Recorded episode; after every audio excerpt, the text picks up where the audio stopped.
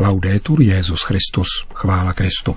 Posloucháte české vysílání Vatikánského rozhlasu v neděli 29. prosince.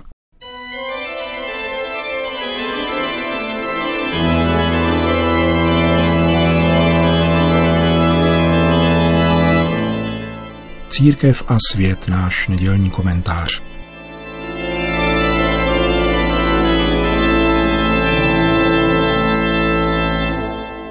Bůh na sebe vzal lidský život a třeba, že tak neučinil skrze pohlavní spojení muže a ženy, přesto chtěl být ve svém lidství vychováván ženou a mužem, jak dal výslovně na srozuměnou.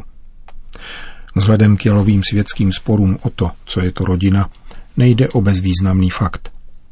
Nejen tedy na počátku, biblickou genezí, ale také svým příchodem na svět v lidském těle, Bůh potvrdil smysl rodinného společenství, na kterém zjevil svůj transcendentní záměr s lidstvem. Nejenom lidský jedinec, ale i celé lidstvo tak během dějin dochází svého transcendentního smyslu skrze rodinu. Skrze rodinu promluvilo vtělené boží slovo a rodina je nepostradatelná ke zrání lidského jedince, ale i lidstva jako celku. Je to čím dál zjevnější. Rodina se bez víry v Boha stvořitele stává nesrozumitelnou – ale platí také opačně, že porozumění rodině umožňuje či utužuje tuto víru. Všechno se přitom maximálně vyhrocuje i zjemňuje, prohlubuje a rozšiřuje. Rodina dostala příchodem spasitele významnou roli v dějinách. Celý lidský rod může dojít jednoty doceněním onoho podivuhodného tmelu, kterým rodina učí vnímat, cítit, přemýšlet, jednat a vztahovat se k druhým a ke světu. Politika, jež organizuje vzájemné soužití tak, jako by rodina neexistovala, je nelidská. Monarchie byly založeny na úctě k rodině, kterou reprezentovala ta vládnoucí a viditelná. Občanská úcta k vládnoucí rodině, jak je ještě dnes někde patrné, může být nepochybně mnohem lepším pojivem lidské společnosti než odličťující a odosobňující idolatrie abstraktních termínů, ať jsou jimi slova království či demokracie. Duchovní tmel rodiny a lásky, která je v rodině vnímána jako milost, je v těchto politických idolatriích pomalu, ale jistě nahrazován stále prázdnějším žvaněním, které je sporné protože nevychází z individuální a zároveň všeobecné lidské zkušenosti, níbrž z domýšlivých individuálních pokusů o verbální ovládnutí celku. Nepřesně se těmto pokusům říká totalitarismus a v dějinách se označují stejně prázdným slovem revoluce. Všechny parazitují na rodině, původním stvořitelském božím plánu, který nevždy výslovně popírají, ale k jehož popření systematicky vybízejí. Nazývají to výchovou a vystupují pod maskou neutrality, kterou prý skýtá věda. Během 19. začátkem 20. století vznikla celá řada takovýchto vědeckých odvětví. Jedním z nejvýznamnějších jejich představitelů je Edward Bernays, synovec Zygmunda Freuda.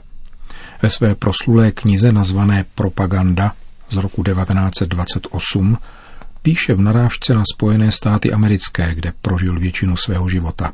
Vědomá a organizovaná manipulace organizovaných zvyků a názorů mas je důležitým prvkem v demokratické společnosti.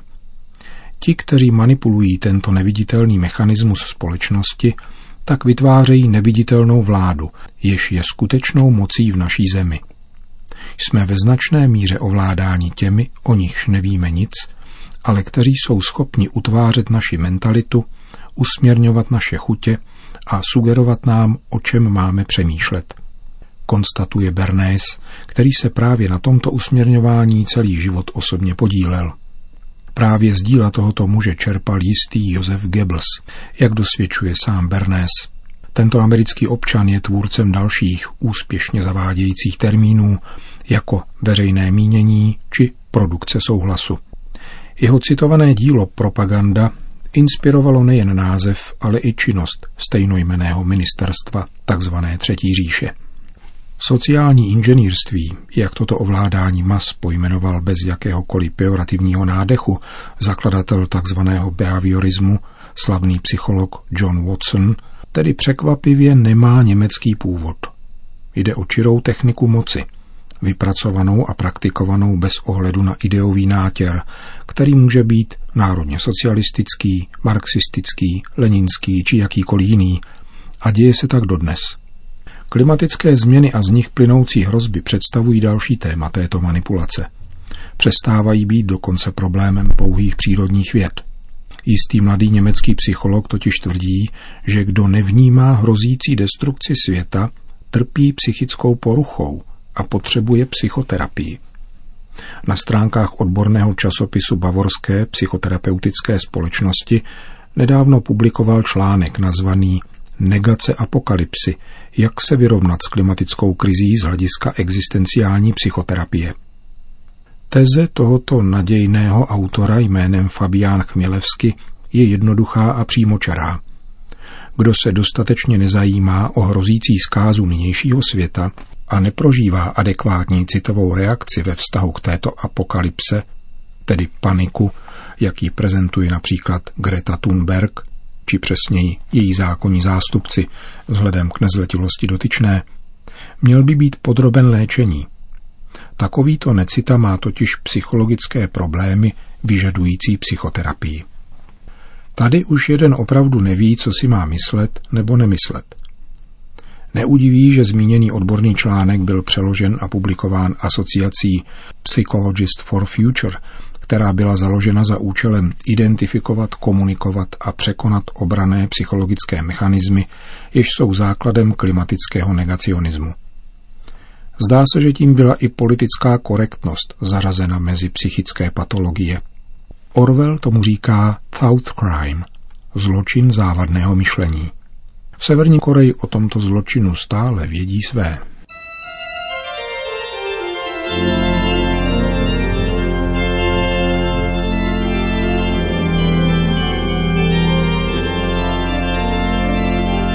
To byl náš nedělní komentář Církev a svět.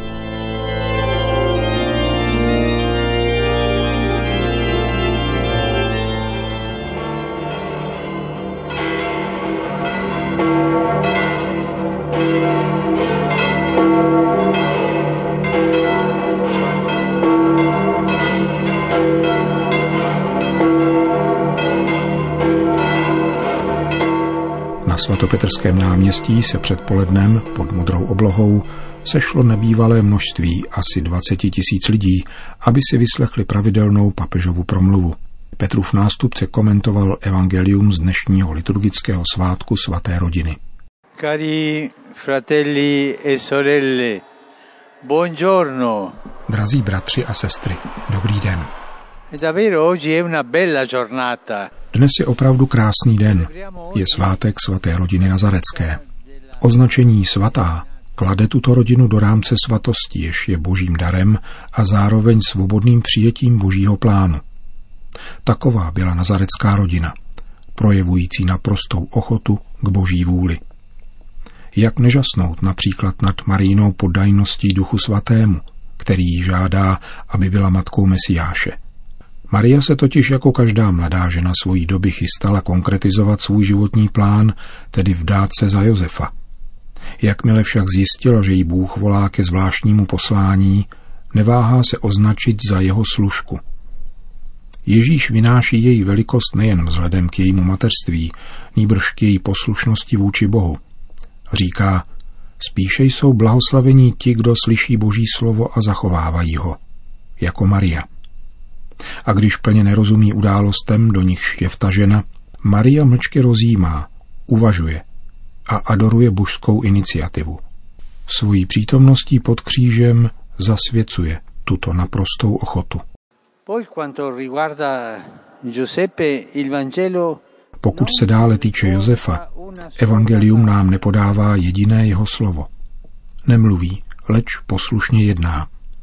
Je to muž tichý, muž poslušný. Dnešní evangelium zmiňuje tuto poslušnost spravedlivého Josefa třikrát, totiž v souvislosti s útěkem do Egypta a s návratem do izraelské země. Veden Bohem, jehož reprezentuje anděl, odvádí Josef rodinu před Herodovými hrozbami pryč a zachraňuje ji. Svatá rodina je tak solidární se všemi rodinami světa, nucenými odcházet do exilu a se všemi, kdo jsou nuceni opouštět svoji vlast kvůli represím, násilí a válce.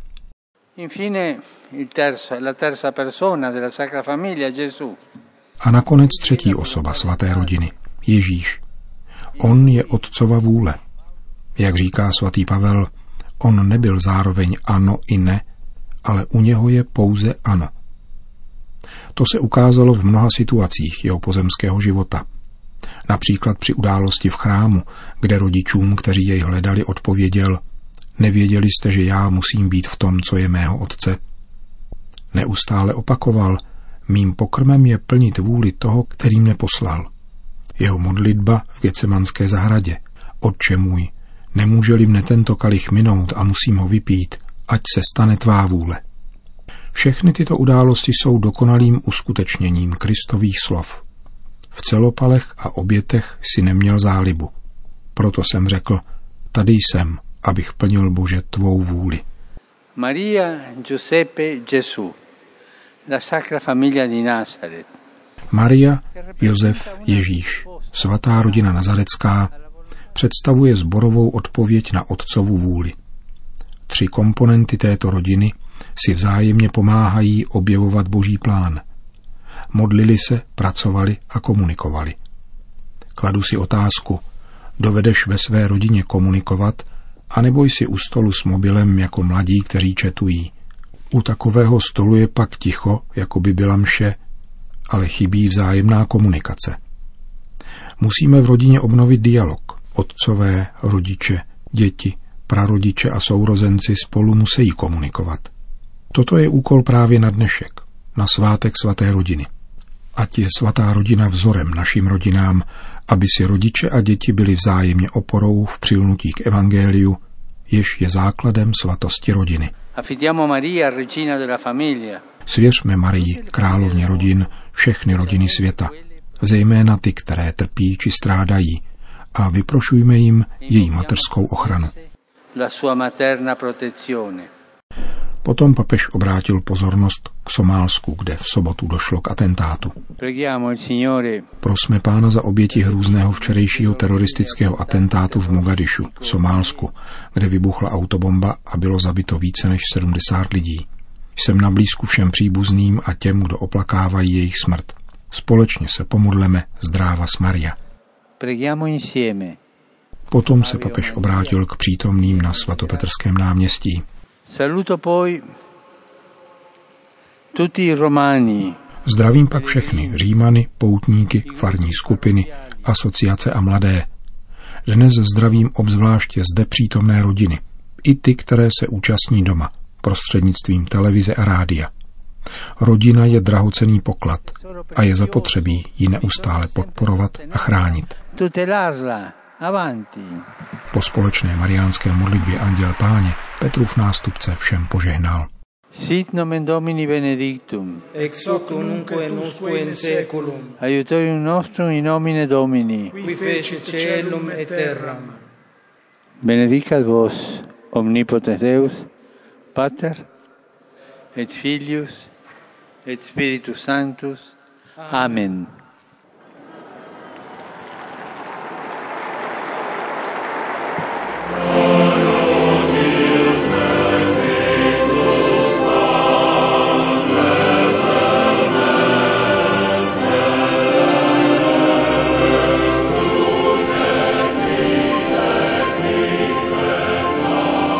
Končíme české vysílání vatikánského rozhlasu.